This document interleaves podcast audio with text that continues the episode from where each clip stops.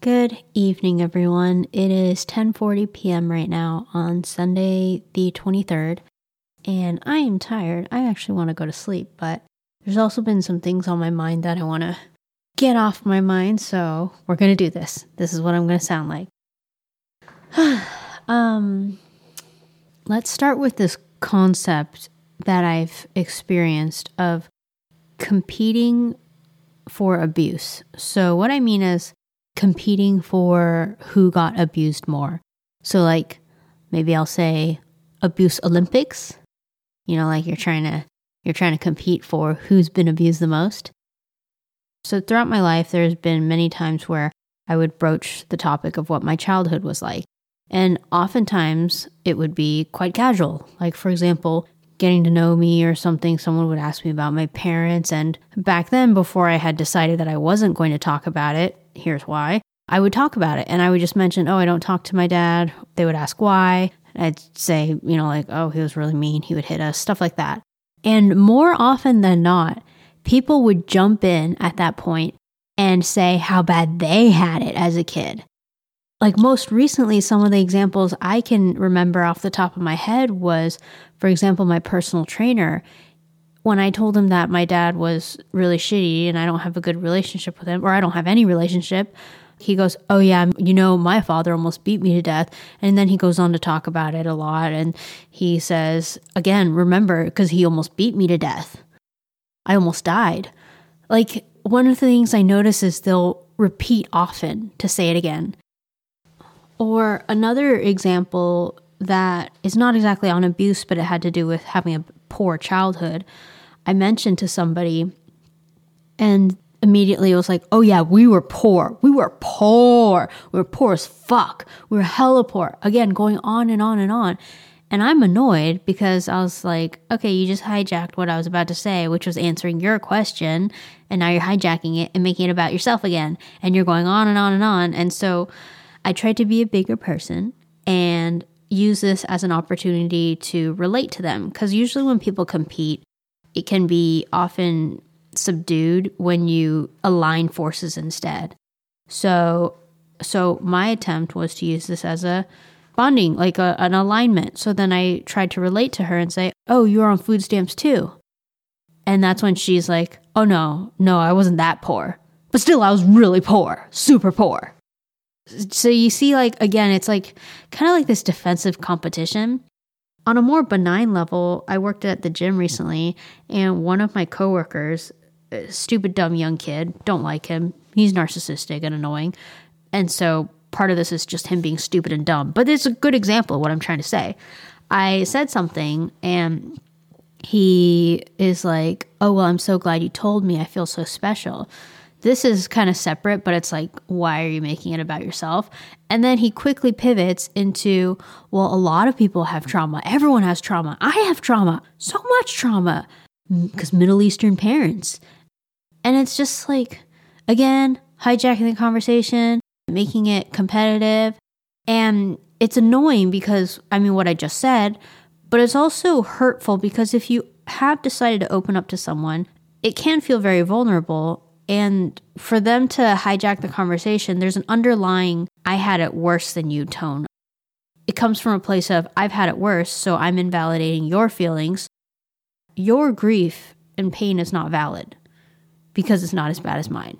Mine's valid. That's why we're talking about mine right now. You see why that'd be hurtful? And so you see now why most of my life I actually didn't really talk about it. Very rarely because I didn't want to deal with this kind of shit.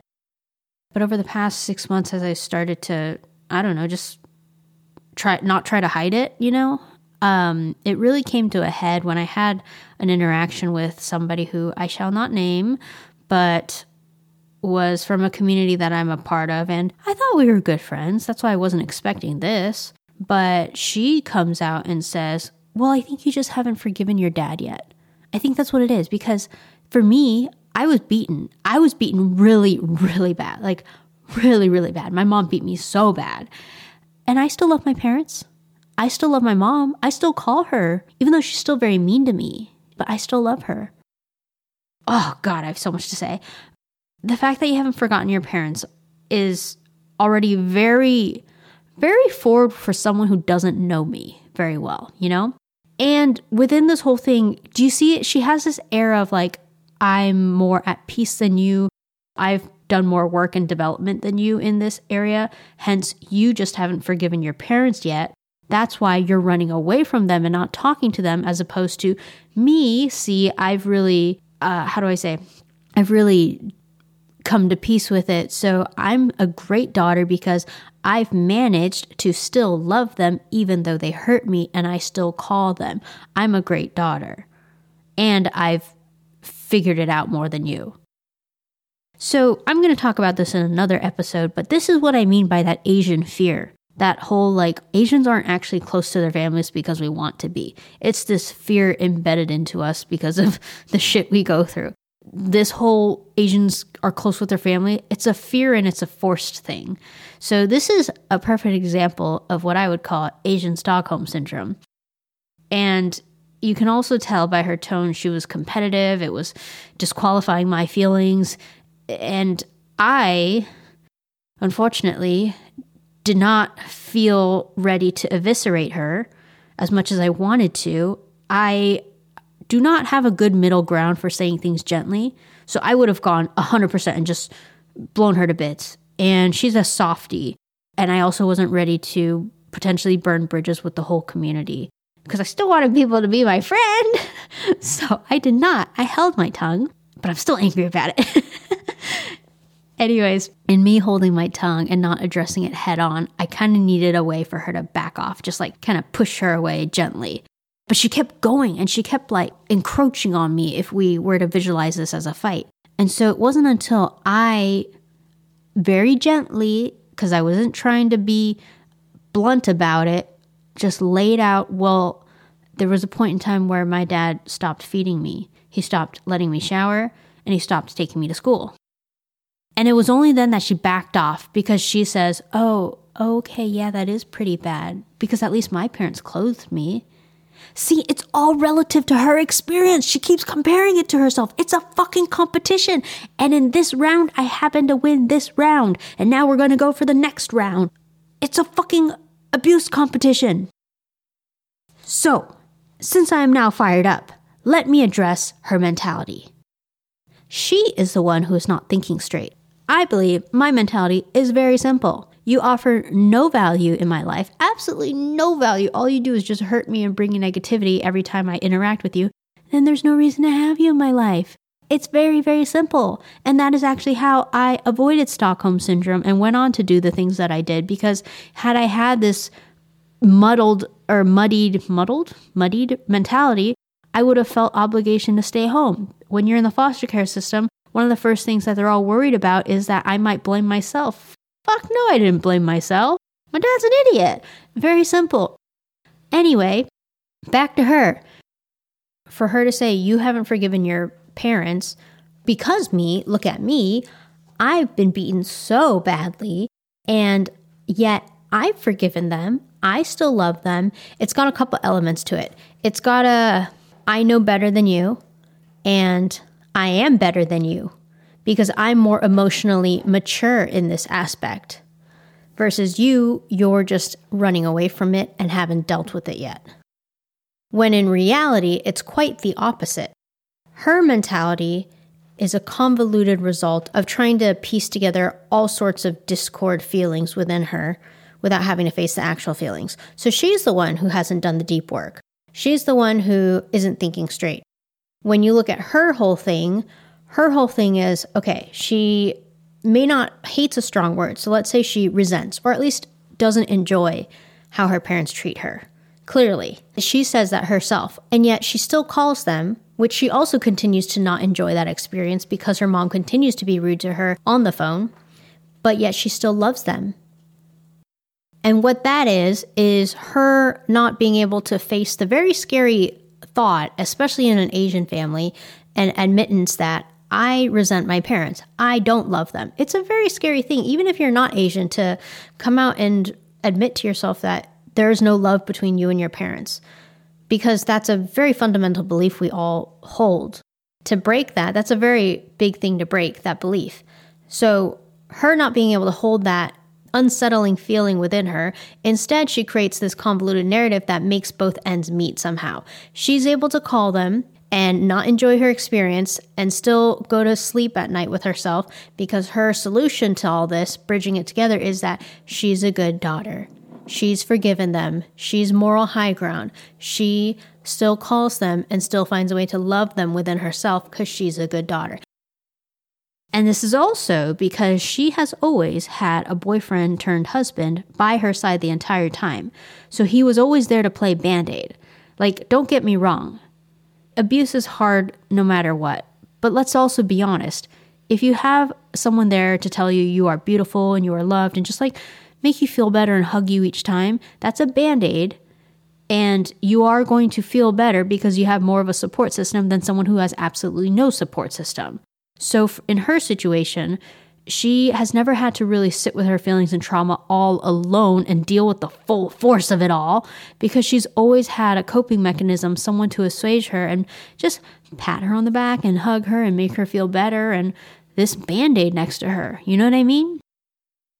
So that's my thoughts on that. But going back to the whole abuse Olympics competition, here's what I think it is I think that it cannot be understated the healing power of validation, receiving validation for what you've been through. And I've been thinking about that lately because that's something I've been able to put my finger on in what I want, what I have not received, and I feel some sort of void. And that void is causing me a lot of angst and jealousy and annoyance whenever I see someone else who's been through less but has such a great support system or is just talking about their experiences I feel annoyed because I've never been validated and confident, not confidence the wrong word, um, whole, made whole. I've never felt that validation from my own experiences because I never talk about them. And also because the times I did, you got what I just described. and so I, it makes me mm, angry and competitive and angsty. And I think it's the same exact thing they're doing because imagine it means you're coming from a non abundant emotional place. I'll give you an example. If somebody gets a promotion and you don't feel like you are being paid what you deserve and you deserve a promotion of your own, you're not going to be happy for them. You're going to get all defense mode, right? Versus if you do feel like you're in a good place, then yeah, you have the abundance to have sympathy and empathy to be happy for them. It's the same reverse situation here, right? And I want to point out too remember how I mentioned they would always repeat these things several times in a conversation? People repeat things when they feel like they haven't been heard because they need that validation. So I really do believe it's the same thing, except they clearly haven't put their finger on it. And that's why they're kind of acting out, lashing out in a conversation, as opposed to me realizing it in my own quiet and thinking, okay, I need to deal with this. I do think they are still being dicks and they need to grow the fuck up and handle their emotions. I do get that because I also feel like, even abuse aside, in normal conversation etiquette, if somebody is opening up or telling you something kind of not happy, like not fun, kind of serious, it is a dick move to bring it about yourself. You just don't hijack the conversation. There, there's also just no logical purpose to do it, unless, of course, again, going deeper, you actually need that validation. So I guess the point of me saying all this is a a realization on why people are like that. I feel a little better knowing that. Um, and B, I would guess if you listening have that abundance in your life and you know somebody who does that, maybe maybe they just need some more validation. And if you have that abundance in your refrigerator, sure, it might, it might be nice for you to spare it for them.